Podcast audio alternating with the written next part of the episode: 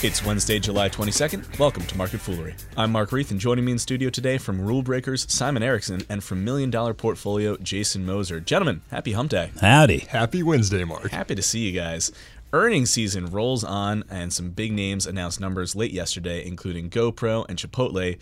But we begin with the biggest, Apple. Late Tuesday, Apple announced fiscal third quarter earnings. Jason, to the untrained eye, things actually looked pretty good, and yet shares took a turn for the worse yesterday. What happened? Yeah, I mean, it, it was not a bad quarter by by any means. I mean, I think it's just, you know, Apple has created sort of this just, you know, just not unrealistic expectations, just very high expectations. Very high. The bar, the bar is very high with them. And so, you know, they sold forty-seven point five million iPhones.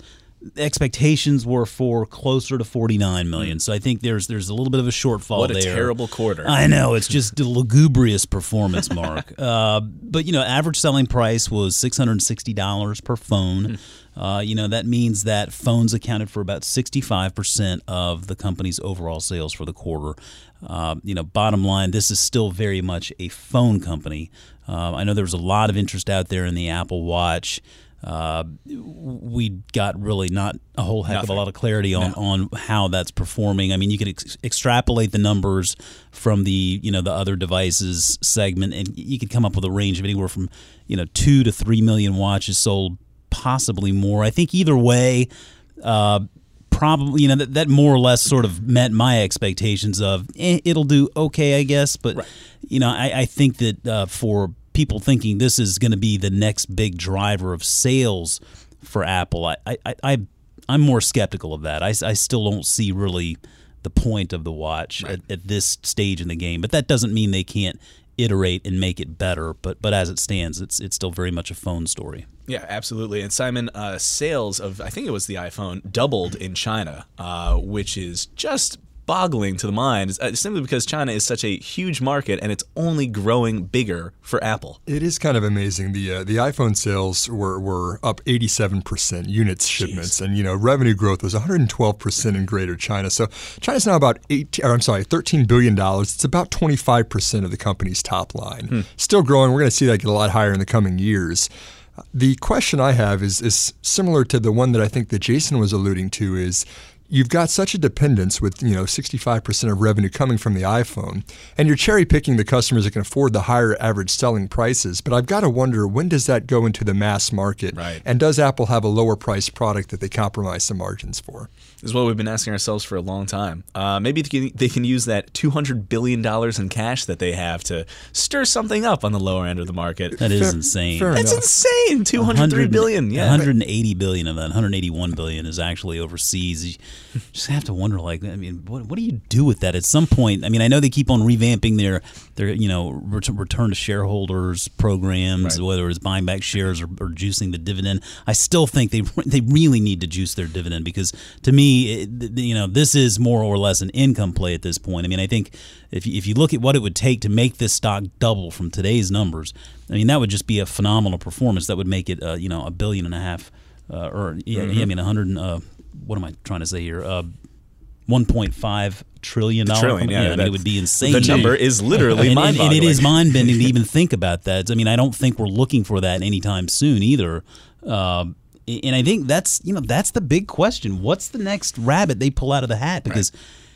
you know, we'll probably see some good phone sales for, for this, you know, upcoming revamp, and probably see some decent watch sales, I guess, for the for the holiday season. But none of their products, save the iPhone, have that kind of refreshing refreshment cycle that, that the iPhone has. Mm-hmm. And so they really need to figure out uh, new ways to monetize beyond that. I'm not too worried. You're not? Personally. Well, so. I think that's something interesting, too. You know, we, we talk a lot about the hardware side of this. We, Apple spent a lot of time trying to develop the services side of the business, mm-hmm. too. Services came in about five billion dollars for the quarter, which is about ten percent of revenue, still a smaller part compared to the, the larger hardware piece. Mm. But they did say app or apps twenty-eight times in the conference call. um, so they're definitely focusing on, you know, some new initiatives. Apple Pay is now accepted. They're wanting to get to one point five million locations by the end of the year. Apple Music now is a streaming mm. service in over one hundred countries. And they're starting to develop, I think, some neat new applications, one of which that's worth watching is healthcare.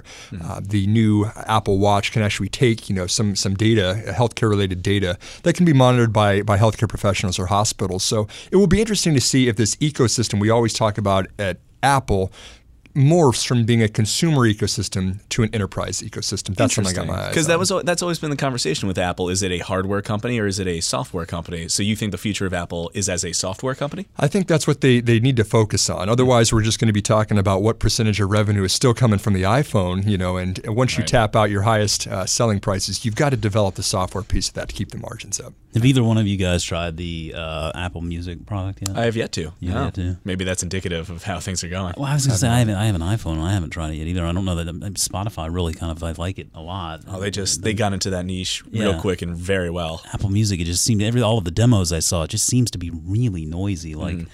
just kind of confusing almost. But you know, yeah, Apple iterates. We'll see. We'll see. All right, moving right along. Chipotle announced earnings yesterday as well. Simon, they beat earnings expectations. Revenue revenue was up fourteen percent.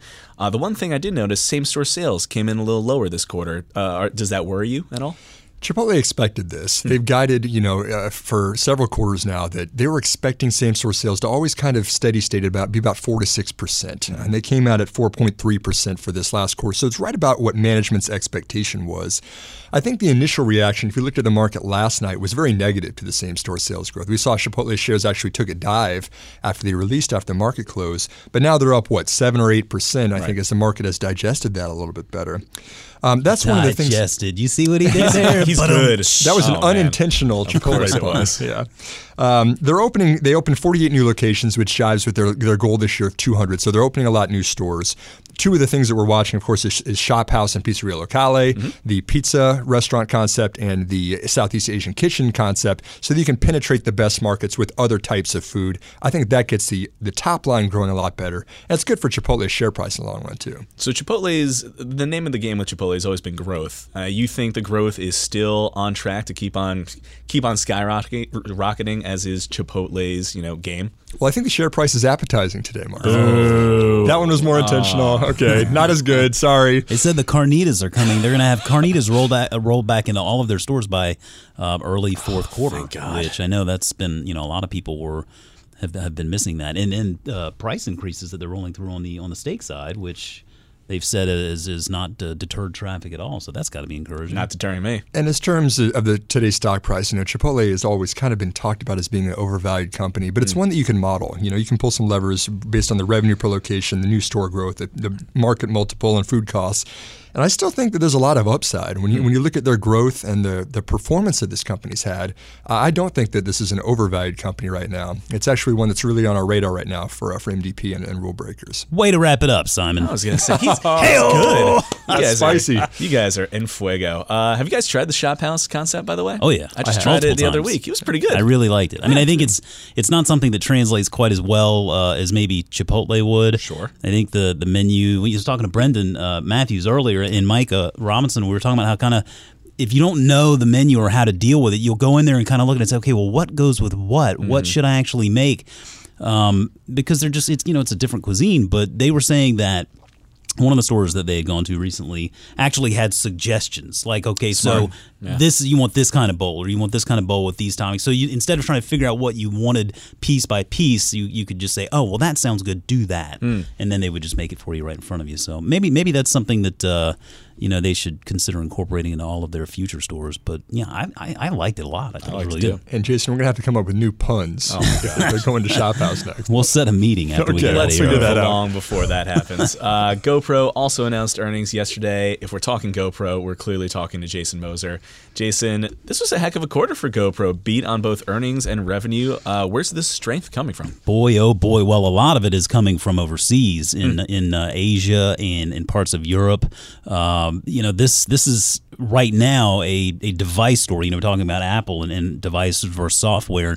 And GoPro, as it stands, is a device store. I mean, they sell those little cameras, right. and, and they have done a great job of iterating and, and bringing new technology to the market. Uh, and, you know, what, what GoPro has done so well is that they've not only continued to iterate with, with new technology, but they also give all of this other stuff, the accessories that go with that technology, and then they take it that next step and really incorporate all of the software that, you know, their users need to make that technology work so well. And so we know that the known factor in, in GoPro's story is that it's a device company. At some point, the market, you know, is going to say, okay, well, devices saturate, right? Right. Commoditize and saturate, and prices come down. So what's next? What do they do beyond that? And I think that what we're seeing now, or at least the beginning uh, efforts uh, to monetize that content, and, and that's really in line with their strategy, trying to become more of a media company. Hmm. Uh, so we saw them open up this brand new premium license, licensing platform, which I think is a tremendous idea. I think that ought to, ought to you know, do very well. And then just relationships with uh, you know uh, other other different uh, sports networks. networks out there, teams. I think it's the it's the is it the, the camera supplier, the official camera of the, the Tour de France, and, Ooh, and I'm sure N H L others, too. Yep. N H L, really? And so you know you think about all of those different relationships and, and endorsements they get, and those are those are very valuable. Not to mention the fact that you know one of the biggest questions I think we all kicked around for a while was, how long is it before Apple or Google or even Microsoft you know tries to jump in on this game and take right. some share from uh, GoPro? And to this point, uh, you know, that there hasn't really been any effect there at all. And so, I mean, the the longer that goes, the more time GoPro has to separate itself and become the the you know go-to name in that space. It's going to take a lot to try to lure those those loyalists away to try something else. And honestly, at this point, I don't think anyone could do that. And so I think that GoPro has a very good situation here, and, and they're going to be able to monetize that content because it's so unique. Mm. Um, but but I think you know it, there are still some questions as, as to how well they'll be able to do that. I mean, it's you know time will tell. Right. But but I think uh, you know certainly at M D P we're very uh, you know I'd say very optimistic about its future. Are you optimistic about GoPro's new drone coming out in twenty sixteen? Are you going to buy a GoPro quadcopter? So, I, I mean, I'd buy a quadcopter before I bought an Apple Watch, I can tell you that. I think uh, the quadcopter, I could, man, I could have fun with that thing all day long. Though I, I kind of feel like that's just, you're, you're begging for trouble. Oh, yeah. You know, someone's you're going to fly over someone's yard mm-hmm. and they're going to, you know, either shoot it down or come over and shoot you down. Hey, I think we need a more extreme daily routine if we're going to be buying the quad. I mean, maybe we do some base sure. jumping, yeah, some, some windsurfing, biking, some outdoor trips if we're going to have one of those around. Extreme yeah. stock picking. Extreme Ooh, stock you know. picking. See it here at the Mot- Motley Fool. Oh, that's man. right. These are just great ideas. All right, uh, before we wrap things up, let's talk about Zillow, which yesterday announced it's creating a new class of shares for investors.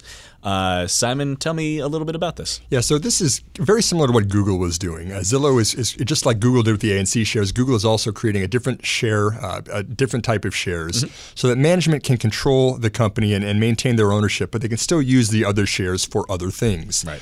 One thing they talked about initially was for more acquisitions, uh, which is interesting to, to Jason and I, who were just talking about this, because they just did make a giant acquisition of Trulia. Mm-hmm. Um, but, you know, it kind of gives uh, Zillow a little bit of freedom to uh, expand the business in different ways, I think is the bottom line for this. Are you happy if you're a Zillow investor to see something like this happen, uh, Jason? Are they you like these expansion plans? So I, you know, I don't have a problem with it really. I, I own a handful of Zillow shares, and it's a position I'd like to build out over time. And so when I, I look at this, this is right in line with their strategy. We know that there's going to be an acquisition strategy mm. of rolling more brands into sort of this portfolio uh, that they hold, and, and so.